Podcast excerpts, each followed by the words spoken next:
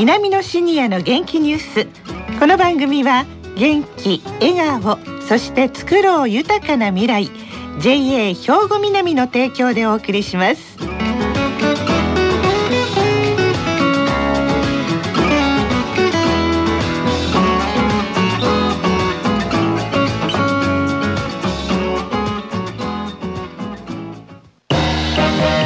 皆様の元気生活を応援する JA 兵庫南。近畿最大級の農産物直売所虹色ファーミン。おすすめは JA 兵庫南エリアの新鮮な地元農産物。皆さんおはようございます。藤原まさです。南のシニアの元気ニュースの時間です。今日も南野学園の元気なシニアの皆さんが気になったニュースや話題を取材しラジオを聴きの皆さんにお伝えいたします。今日は南野学園ラジオ放送サポーター A 班の方々に来ていただいています。それでは自己紹介からお願いします。おはようございます。渡田翔英69歳です。中岡真知子64歳です。塩津美智子古希70歳です。はいよろしくお願いします古希ですかもう、えー、見えないですね。もう皆さん本当にお若いんですが今日は何を伝えていただけますか渡田さん。はい。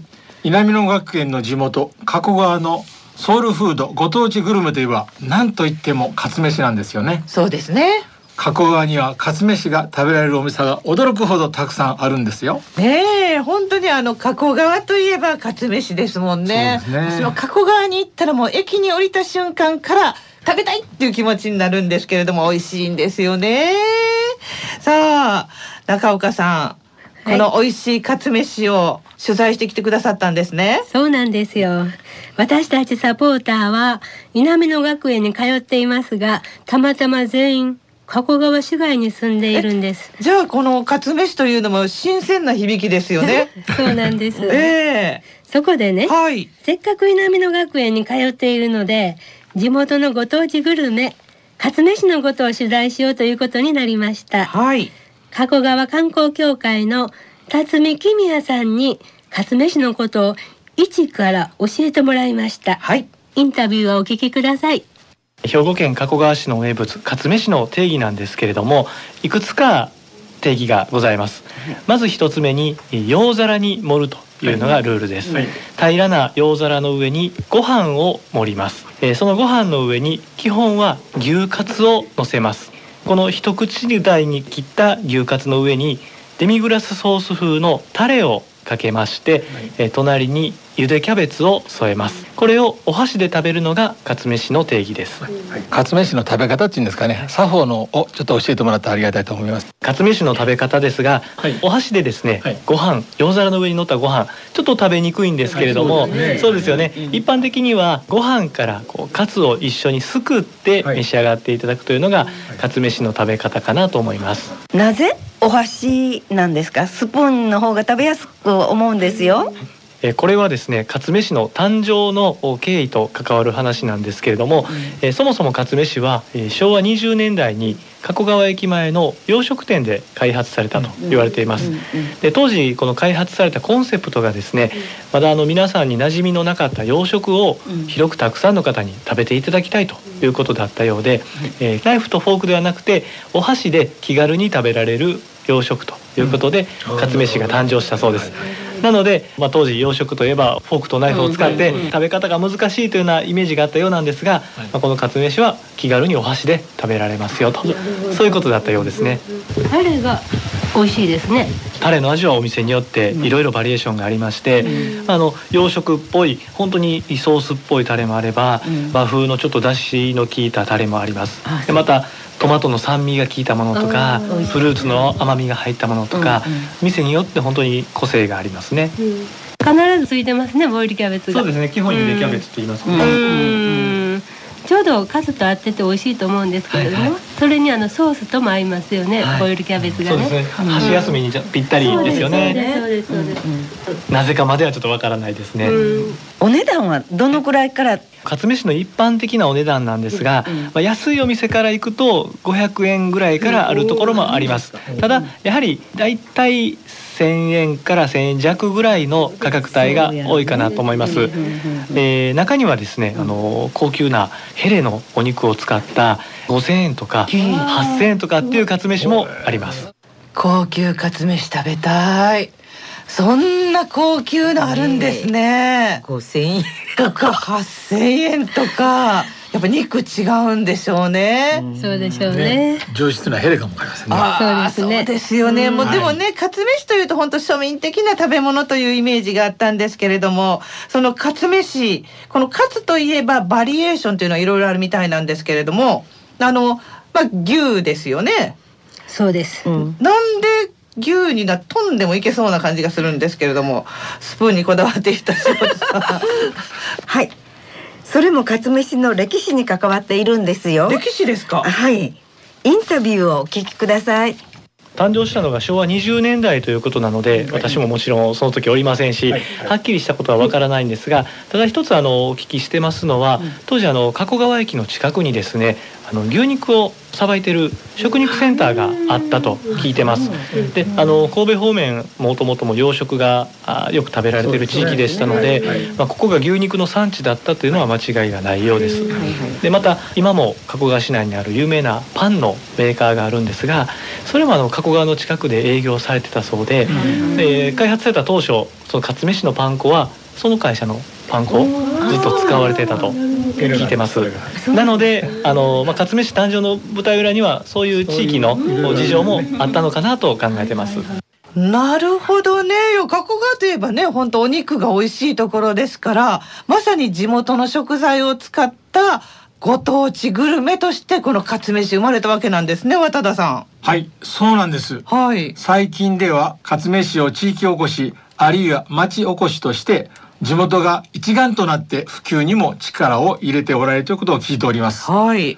勝飯の普及活動についても詳しくお話を聞いてまいりましたあの最近ではですねあのご当地グルメブームということで、えー全国のイベントであの各地のご当地グルメが提供されてます。で加古川市でも勝飯を提供するためにうまいで加古川勝飯の会という会が発足をしておりまして、えーその有志のメンバーがですね、例えば B1 グランプリですとか、えー全国各地のイベントで勝飯を提供されています。学校給食にもカツ飯があるということを聞いたことがあるのですがあの今現在加古川市内ではですね、えー保育園小学校、お中学校、それから例えば高校の食堂市内にある大学の食堂でもカツ飯が提供されています。市内のスーパーではですねカツ飯のタレ専用のタレが何種類か販売されてますので、まあまあもうまさにねもう市民のソウルフードといったところですね。教会の方としてましてなんかそういった普及に力を入れられるということを聞いておるんですけれども。えー加古川観光協会では平成18年からはい。勝飯を PR するのぼりを作成しておりまして勝飯を提供されているお店にお配りをしています、でまた、えーそののぼりを使っていただいているお店を掲載した勝飯マップというものも作成をしておりまして、えー現在100店舗弱のお店が掲載されています。で最近では旅行雑誌の「じゃらん」とタイアップしまして「勝飯じゃらん」というような雑誌もお作成をいたしまして、えー普及に力を入れているところです。カツ飯のタレ売ってるんですね。何よりもいろいろとこのカツ飯のガイドとか加古川じゃらんウィラブカツ飯とか加古川名物カツ飯マップとか小冊子いっぱい出てるんですね。はい、ね。出ています、中岡さんはこの小冊子を持ってはい。うろうろされたそうなんですが、はい。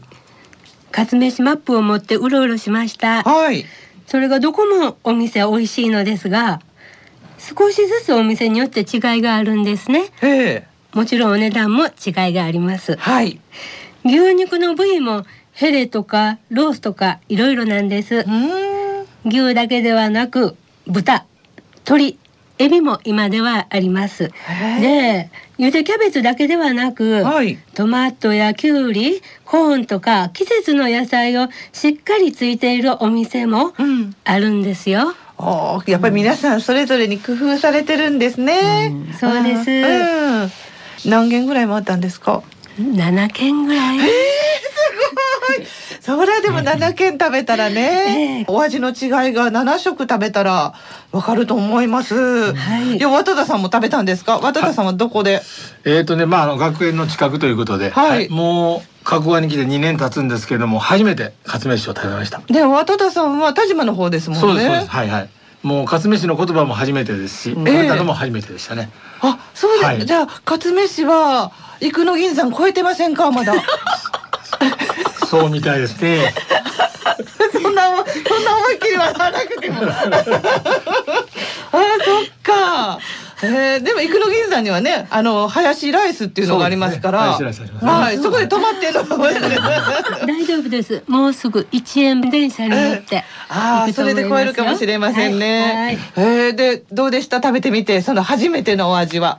とってもね食べやすいんですね。ええあの一口サイズということで、うんはいあの我々にとっては食べやすいスタイルでしたね。ああ、はい。なるほどね。はい。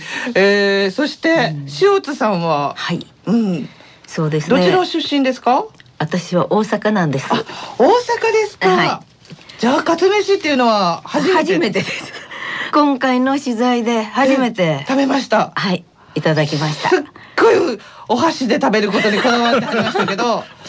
やっぱりスプーンですか？あのお店に出てきたのはお箸だったから、ええお箸でいただきましたけど、うんソースがね、はい私も何軒か行ったんですが、うん。本当におソースが違うんですお店によって違います、うーん、そうですね。お肉の薄さ厚さというか 薄かったですあれみんなね、叩きはるんですよね。もうびっくりしましたそれには驚きましたあれ、あれね、薄いから美味しいんですよ。あと思います。はい。と思います。うん。あそうなん。あの薄さとうん。衣はうん。ちょうどあって、それに熱い油が入ってうん。